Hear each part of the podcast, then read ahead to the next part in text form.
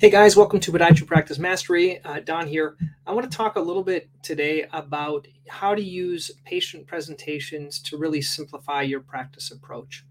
Um, this is actually the, the, this makes my practice so much easier. And uh, specifically, I want to give you an example. Um, all of us, if you're listening to this, you probably treat plantar fasciitis.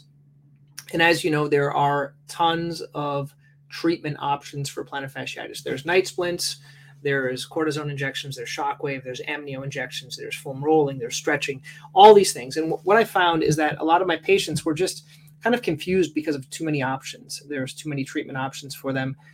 And and I was confused as well because I didn't know what to what to offer them. And uh, there's just this there's one slide that I call the treat a plantar fasciitis treatment evaluator. And um, if you actually if you want this, it's in the 30 day practice blueprint. It's um, day number 22. I talk about them. You can download it right there. Um, but basically, what it is, it, it's it's one uh, it's a graphic slide that shows the different treatment options for plantar fasciitis, and it just simplifies my life so much when I see people, and they can I can help them make the decision.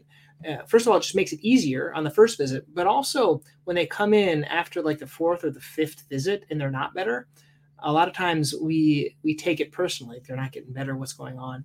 And I find that if we can make it more uh, objective and less subjective, like subjective, them blaming us, objective meaning they look at the slide and I say, well, what have you tried? And they've tried this and they've tried this and they've tried this and it hasn't worked. And then we can go, okay, well, if you haven't tried, for example, orthotics, or if you haven't tried shockwave or amnio injection or cam boot, uh, a lot of times even they ask me for a walking boot. Now, I don't do walking boot first line of treatment, but uh, later on, if they're not getting better or if we're considering something more involved, like a surgery, uh, I want to have them exhaust all the treatment. So, really, these patient presentations have made everything so, so much easier. So, I am doing a, um, a presentation uh, on patient presentations coming up. I'm going to put a little link underneath it. And so if you're even watching this after the fact, uh, there's gonna, that link is going to work. There's going to be information of how to, to learn about it and how to join this, this live presentation. So I want to explain kind of the benefits. It's really just made my life in practice so much easier, so much less work, and it's allowed me to do a lot more, uh, help my patients a lot more. So I'd love to share that with you. Um, I'm going to put some other videos on the side here of this video if you want to watch some other ones on patient presentations or anything else like that.